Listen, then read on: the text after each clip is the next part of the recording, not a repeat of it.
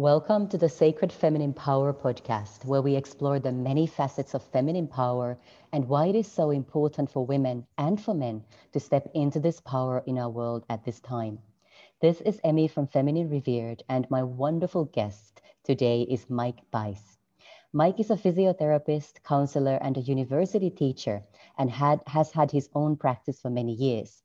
However, from childhood on, the mythology of the Round Table and the Grail were inspirations for a personal journey and quest. Therefore, Mike is also train, a trained priest in the esoteric Christian tradition, and the fascination with the Kabbalah tradition drew him towards the Toledano tradition and especially the works of Zev ben Shimon Halevi. Mike now follows the mystical side of this lineage called ASA and has founded the School of the Soul called Circle of Avalon. Mike comes from the Netherlands and lives currently in the city of Utrecht. Welcome, Mike. Good morning. Thank you. Good morning. It is such a blessing to have you with us, Mike, and I'm super excited to be learning from you today. And I understand that you would love to start our interview with a special invocation. Exactly. Yeah, that was my suggestion to you. I would like to take all of us as listeners to this interview um, together into this Kabbalistic invocation so that we make it more than just an interview um, and more into what we would call an esoteric meeting. So if you are sitting behind your computer at the moment and you're listening to this, just to make yourself comfortable and close your eyes for a moment.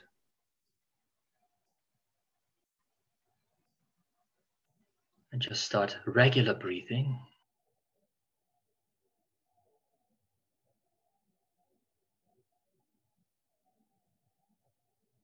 And try to follow the words. You might not understand all of it because some words are in Hebrew, but there might be a part of you that is uh, in tuned with this ancient wisdom and these words.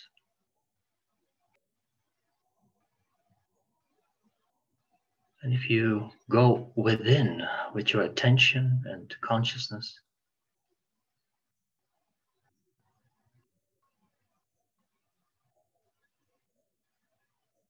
and imagine that all of the listeners at this very moment are coming together and aligning themselves to the sacred feminine.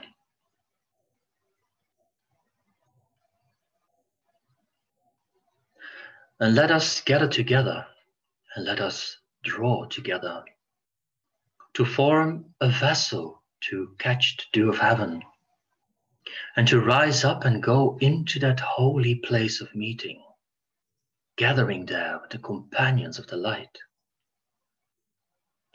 Let the veil of heaven be drawn back. Here it is. Malkut Yesod Hod Netzach Tifaret, Givura Hesed, Bina Hokma Keter, Adonai, El Chai Shaddai, Yahweh Elohim, Ehyeh Asher Ehyeh. If it be thy will, let thy holy presence be known to us this moment. Amen.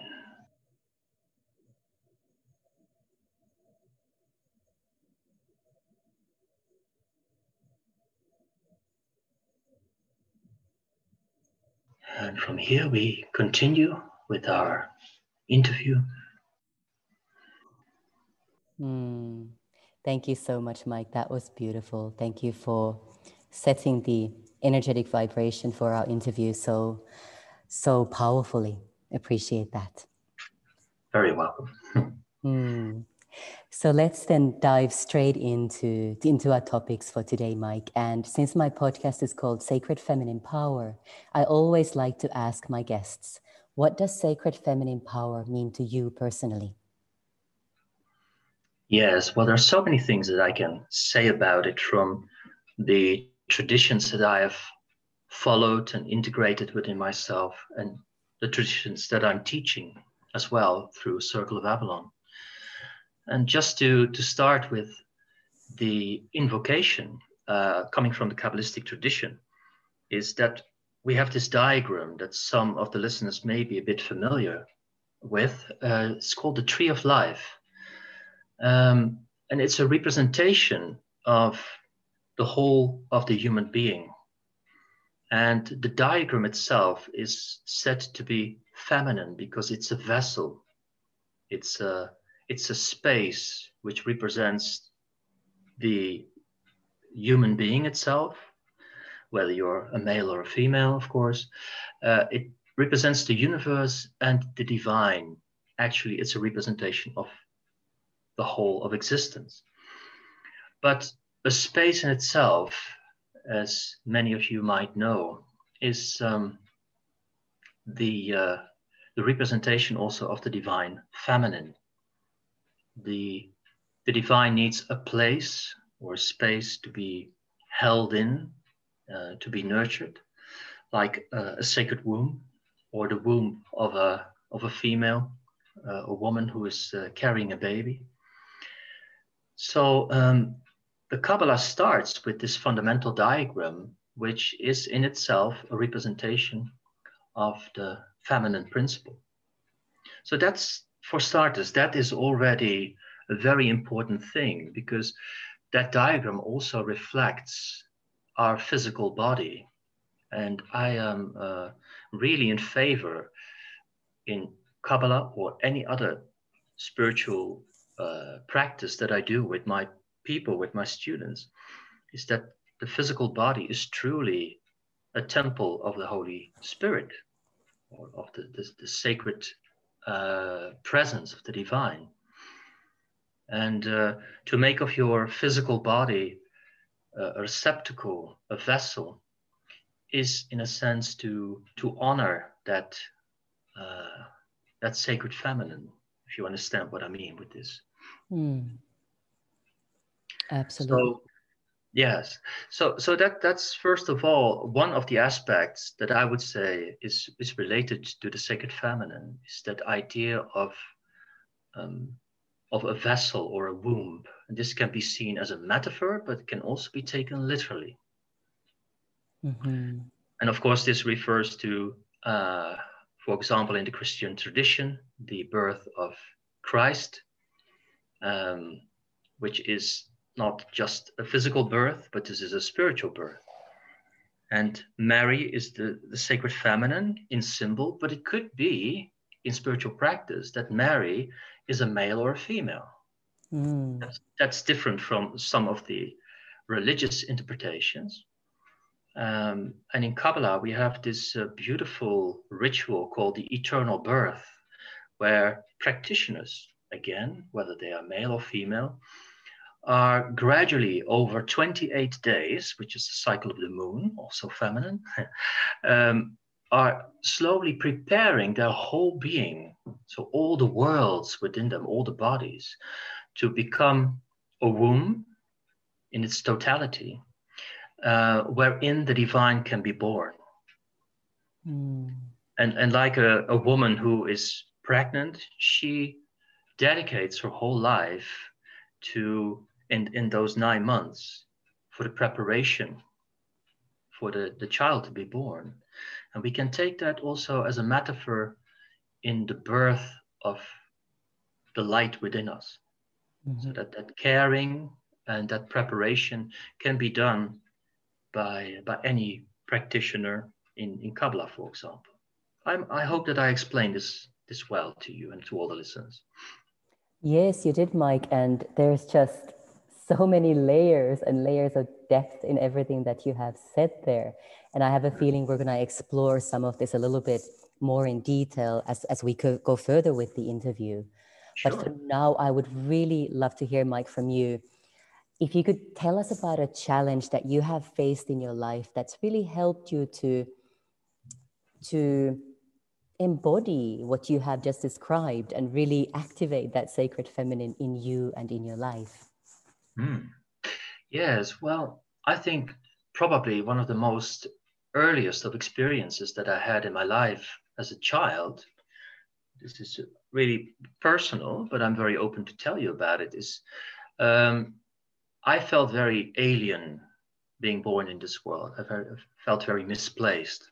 Mm. Um, but I felt a certain potential, and I could somehow feel that there's more to this world than just you know the, the, the material and the, the, vegetable level that we're living in hmm. with all respect for that but uh, so i was already very early i'm talking about age six or seven in search for something a mystery behind this all mm. and um, i had visions or ideas about this what this could be and probably the first images that i had was of a, a white lady.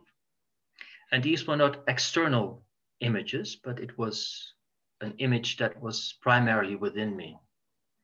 And of course, over the years, I thought that was just fantasy. But uh, fantasy most of the time disappears for children. And uh, images that are based upon authentic experiences coming from a different domain than fantasy uh, they remain and they become more significant. So I started to uh, to discover that this is much more than that, and later, connecting myself to the Kabbalah tradition, for example, I learned that these uh, glimpses that I caught from this so-called lady, this feminine figure, was the Shekhinah, which we have invoked in a certain sense at the beginning of our interview. And um, the beauty of it is that it is possible to uh, reconnect or to invoke that presence within me. And at certain points in my life, I mean, we're all going through certain crises, and I had some. And it, it taught me that whatever happens, uh, first of all, you're never alone, and you do not have to do it alone. There's always something there that supports you. Even if our human resources are completely empty and you, do, you just don't know it anymore. Mm. Uh, so that, that is one of the most profound experiences I had as a child and later on in life. Mm. Thank you for sharing about that. And I, I, have a feeling that quite a few of our listeners will be able to relate to the concept of feeling like an alien feeling like you are not part of this world in, in many ways. So thank you for, yeah. for sharing about that. I, I would love to hear a little bit more about the Shekhinah and also how it came to be that you started to look into the teachings of Christ or ASA. Could you speak a little bit more to that as well? Yes, I would love to. Um, well, first of all, the Shekhinah in Kabbalah, um, they, they talk frequently about, in many mystical traditions anyway, about the so called transcendent, so God.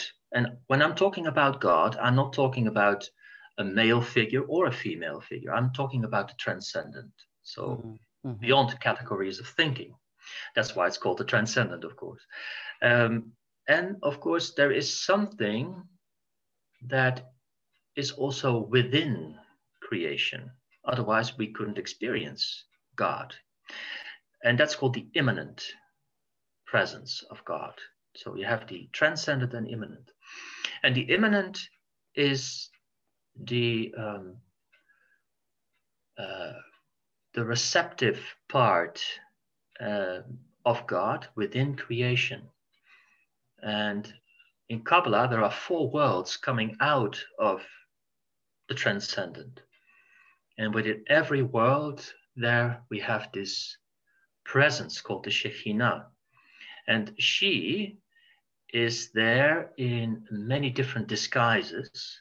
In different worlds, she appears in different forms. Uh, but without any exception, she is present in everything. So that means, for example, that in the world that we live in, which is to our experience mainly material, uh, she is present within all things. That means in the mineral level, all the rocks and stones. She's present on the vegetable level, so in every plant and tree and the grass. The animal level, I don't have to explain that. Human level, but also beyond that. So that means the level of angels and archangels and other entities. Um, in other traditions, they say the same thing, but in a different way. Uh, mm. For example, the parallel with the Eastern traditions, they speak about the net of Indra, mm-hmm. where you have a jewel, which is the light of the divine, which reflects itself in another star or jewel. And uh, this is the same thing the realization of the Shekhinah in existence and like I said, also within our own physical existence, is that you recognize that the divine is truly present within everything. And we mean that not just as a metaphor, but also literal. And therefore, the divine is present within the physical body, and that makes our body a temple of the Holy Spirit. Mm. Now, in the, in the texts um, beside the normal canonical gospels that you can find in the New Testament, we have found many uh, other texts and gospels. And for example, in the Gospel of Thomas, it is said that uh, the kingdom of God, the transcendent, is found upon the face of the earth. Mm. But men do not see it. So it is um, said repeatedly in different ways by Christ, the teacher, that the Shekhinah is here. Mm. And, uh, but she is hidden, as it were, like the veiled Madonna or the veiled Isis in other traditions. Uh, and this has a, a, a, certain meaning. We have to find, as it, as it were, we have to search and find her in, uh, but first we have to prepare ourselves to be able to know her so she is veiled for a purpose, for a reason. Mm. Uh, some of the approaches to this is that we need first, for example, become still and quiet to be able to hear her. And we have to um, to purify our vision, how we see things, before we can see her. Uh, so we have to make ourselves into a subtle vehicle before we can truly engage with her. So these are a few of the things that that come from the, the Christian tradition. This is in a nutshell, but um, and what I like would, would, like to emphasize as well is that in the old temple tradition, the Ju- Judaic temple tradition, um, most of, of us might think that it's all very much based upon a, a male priestly tradition, but it didn't used to be that way. So mm. the great god Yud He Vav He, the, the four-lettered name of God, was always supported by his consort or spouse, which was the Asherah. Mm. And um, she's the divine feminine within the temple.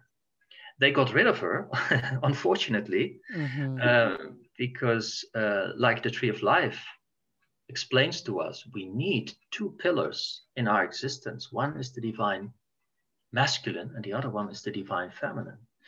And if we somehow um, do not recognize this, then yeah, we have a problem in uh, in our own spiritual life. But more than that, we have a problem in the unfolding of our own history, as we have seen with Christianity, for example. Mm.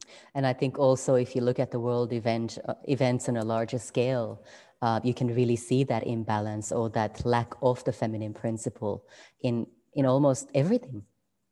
Yes, definitely. Yeah, you can see it in politics or religion. Yeah. Mm. Uh, fortunately, it's, it, it is recognized. This is my experience more and more and mm-hmm. uh, I can't say that this is my mission per se, but that's why I love to be in this interview uh, with you and the listeners.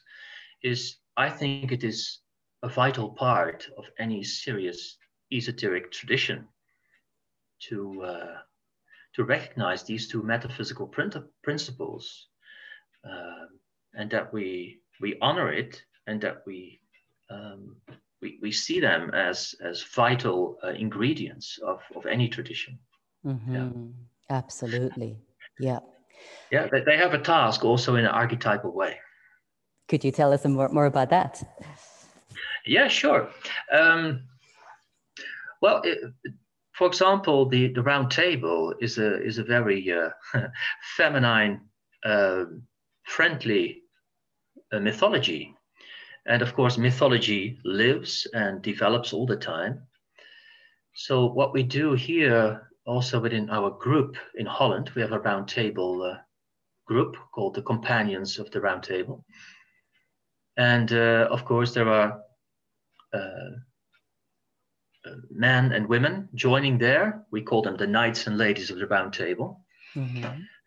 Um, and we work with the archetypes from the from the myth, and you can really discover when you're part of that group, or, or if you're a practitioner of these uh, these traditions in the mythology, is that you really can't do without the feminine archetypes because. Um, for example, Queen Guinevere, the Queen of Camelot, of the, the, wife of King Arthur, is um, is very important. Uh, when she is about to marry Arthur, for example, she brings the round table. And the round table is, in a sense, the tree of life in Kabbalah. It is the amalgam of the complete teachings of wisdom. It is the round table that makes it Camelot. Mm. So she is the bringer of wisdom. She, she is the Sophia. Mm-hmm. So she, she's not just a wife, and that's the superficial part of the story, uh, but she is the bringer of the mysteries. Mm.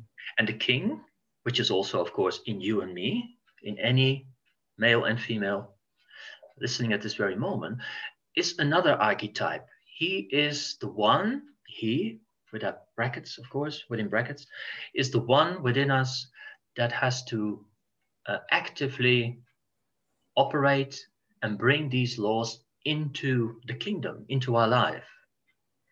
But the queen, Guinevere, is the one who facilitates the wisdom and preserves it.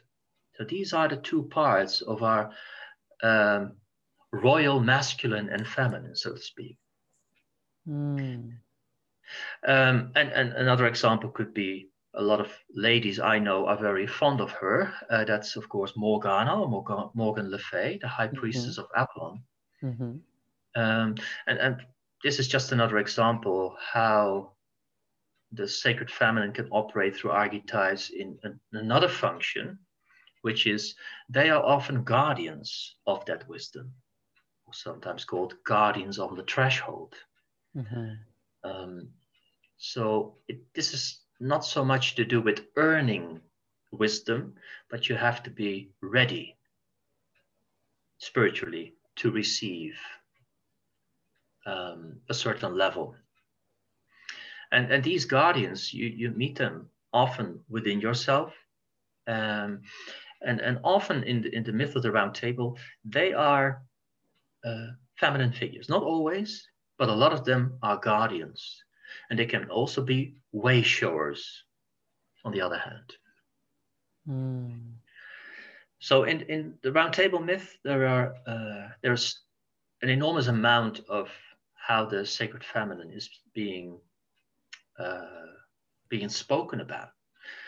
And if I may add just one example to this, mm-hmm. which I think you would love to hear, is that the one who carries the grail is a lady in white, which I spoke about earlier in my own experience as a child. Mm-hmm. She's called uh, Repanse de Schoye. She is the joyous answer. And in the sacred procession, maybe some of the listeners are familiar with the story of the knight Parsifal. He sees a procession within the Grail Castle, and the one carrying the Grail. And what is the Grail? The Grail is the Shekhinah, it's the feminine divine presence, the immanence in creation. And it is carried by this pure innocent lady through the procession. Mm. Um, so there you have another uh, of these uh, archetypes within the round table myth. Mm. That's super interesting. And through the shamanic or mystical traditions that I have been taught in, in terms of womb awakening traditions and so on, we of course would see the grail um, as, as the womb itself, the mystery of the womb, the power of the womb, and the wisdom of the womb, and the purity and the innocence of the, the woman, not so much related to virginity in the, in the physical sense, but more to do with a woman who is in her own power, independently in her own power. Yes, maybe you also mean uh, in that sense the word sovereignty yeah, absolutely. Yes, absolutely. Yes. Yeah. yeah. Oh, I can completely, uh, in that sense, agree with it from the myth. That's exactly what I talk about. Mm. And and within within that vessel, like you said, is uh, is a fluid called the awen. Mm-hmm. Uh, you could almost say that's the fluid within the womb, in a in a maybe literal sense as well. Uh, and that's the these are the waters of life. Mm-hmm. And in the in the myth again, it is these waters that need to flow freely, abundantly. And that's one of the uh, functions as well, again, of the sacred feminine within the round table myth. And if the waters stagnate, our life dries up. Mm. And then we have the scenario of the so called wounded king, the wounded seeker. And uh, and this is what we can experience any of us at any time in life in a crisis or when we are hurt from the inside that's when the waters stagnate. So uh, the waters of life from the grail are not flowing anymore mm. and of course there's an answer to that there's always hope uh, but that that's another beautiful theme there Mm, goosebumps, goosebumps all over me as I listen to this and talk about this. Yeah, beautiful, mm. absolutely. Now, and, Mike, uh, go ahead. Yeah. Go on. No, I just wanted to to add something which I I love about this is that um, um, one of the laws of Camelot is to protect the sacred feminine mm-hmm. at any time because they know that the sacred feminine is within the land. This is, of course, very uh, well, uh, something that, that is returning in the Celtic myths and, and all the pagan myths. So that the, the feminine is within the land, and uh, the spirit has to marry the land, as it were. Mm. And this is coming back within Kabbalah, but also in the uh, the duties of the Knights of the Round Table is to protect the sacred feminine. Yeah. That's right. Yeah. Beautiful. Now, uh, we have mentioned the um, acronym ASA a couple of times already, Mike. So I would love for you to expand on that a little bit more. What does ASA stand for? And if you could just briefly explain what, what it is all about as well. Yeah, I would love to. Um, first of all, uh, I was ordained as a priest in the UK in 2002. Um, and that was already in an esoteric church. That means um, these are all coming forth out of the liberal Catholic Church. So their philosophy, their, their teaching is esoteric, and they are not connected um, to, to Rome, to the Vatican. And from there, there are different churches and communities that have evolved over, over, the, over time, over the centuries. Um, and one of them is the ASA. And this is not also a, a lineage that is connected to, for example, a written lineage that any priest, whether it be male or female, because there are also lady priests in here, uh, of course. Um, this tradition is really a spiritual lineage and not a tradition and lineage based upon um, upon priests who have uh, ordained themselves uh, through throughout the ages. Uh, so any person can be a part of this tradition. Uh, the ASA means the Apostolic Succession of Arimathea. And this goes back to the person Joseph of Arimathea, which is truly a historical figure, but there's a lot of stories written about this, this man, which is also suggestive and more legendary than just only historical. And some say he was the uncle of Jesus, but at least he was a disciple. And the interesting thing is, he was also part of the Sanhedrin, which is uh, political religious organizations still existing. And they were very much against the, uh, the ideas of this, uh, this nuisance called Jesus at the time. and uh, so they, they tried to get uh, rid of him in different ways. And of course, they got rid of him because it is through the Sanhedrin, of course, that uh, he was crucified. But um, Joseph Arimathea was the, the person who requested Pontius uh, Pilate to um, to get the uh, to claim the body of Christ and to to bury it in its own tomb, tomb to give it a proper burial, which was not allowed by the uh, Jewish Jewish law anyway. Uh, and from there, we have this uh, this lineage that um, brings the Grail, the shroud, uh, the spear, and a few of these relics and the teachings of Christ, together with these disciples around Joseph Arimathea.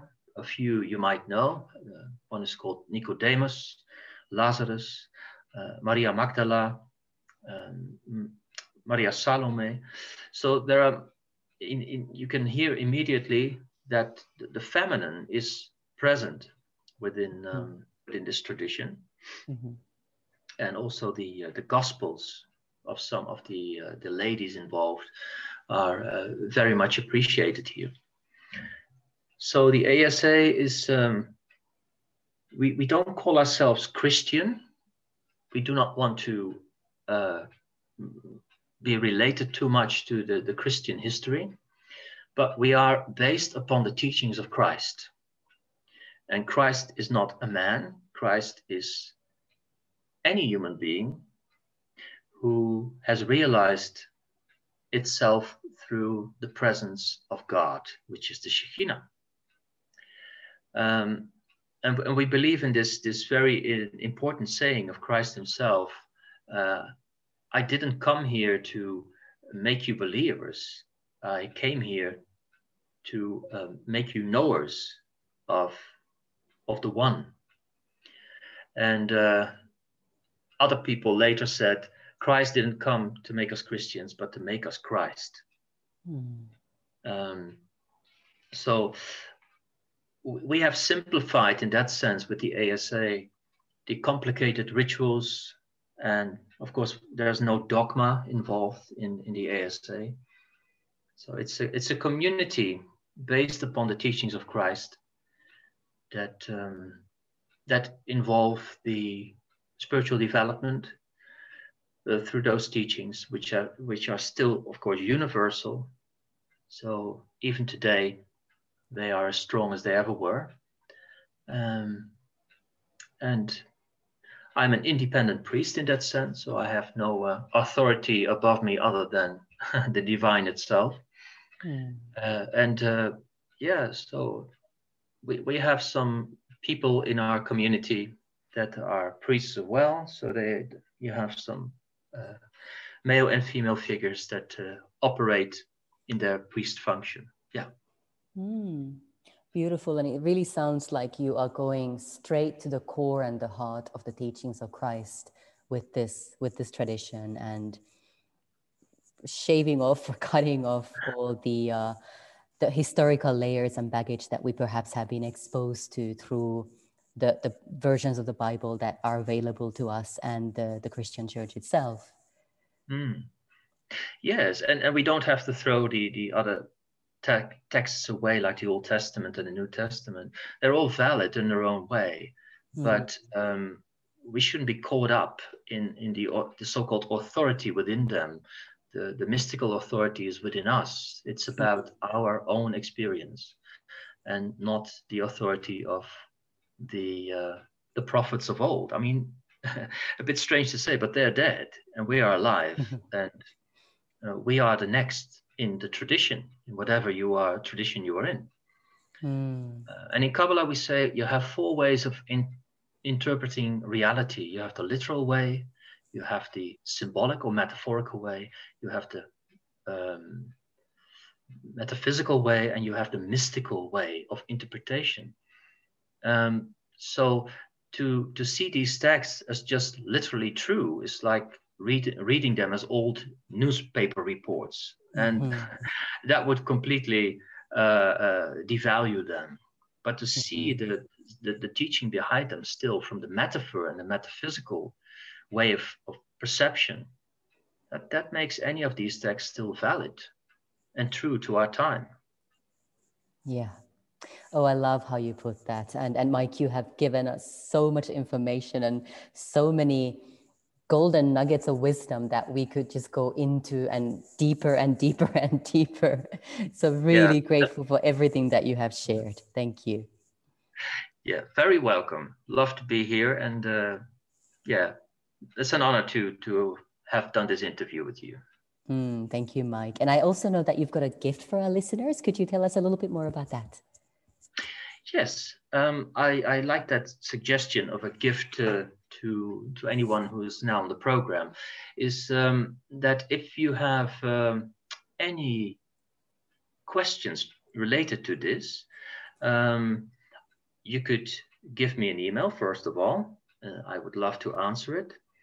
Um, but if you're interested, my gift to you would also be to give you, um, as an introduction, the first chapter of uh, my book that I've written about Kabbalah and science, which covers, uh, for example, quantum physics in a, I would say, accessible way, so that science is really also um, a mystical way of exploring yourself. So that's my gift to you. If you would be uh, interested in it, I would love to uh, send you the first chapter, the introduction and first chapter of my book. Beautiful. Thank you so much, uh, Mike. And could you please also let us know what your email address is and how people could find you, for example, if you've got a website? Yes, sure. So, first of all, my, my email address is my first name, that's Mike, and surname is Bijs. So I don't know if I need to spell that. um, and then at rocketmail.com. Mike Bijs at rocketmail.com. Uh, my website is circleofavalon.nl. Beautiful. I will also include this information in the intro text to our interview so our listeners will have easy access to it. So thank you once again, right. Mike, for, for everything you have shared, for your gift and literally your gift of wisdom and being able to share it with us in such an easy to understand, easy to grasp way. Thank you. I, I hope so. Thank you, Emmy. Thank you so much. Now, everybody, just for a moment, let's focus our intention on this very vibrant, beautiful energy that's been activated during this interview. And Imagine sending this energy to everybody, everywhere on our planet, to remember that we are all truly one, and that the more of us are starting to open up our bodies as a vessel to the divine, the more quickly our planet will also ascend. Thank you so much for listening, and thank you for being here.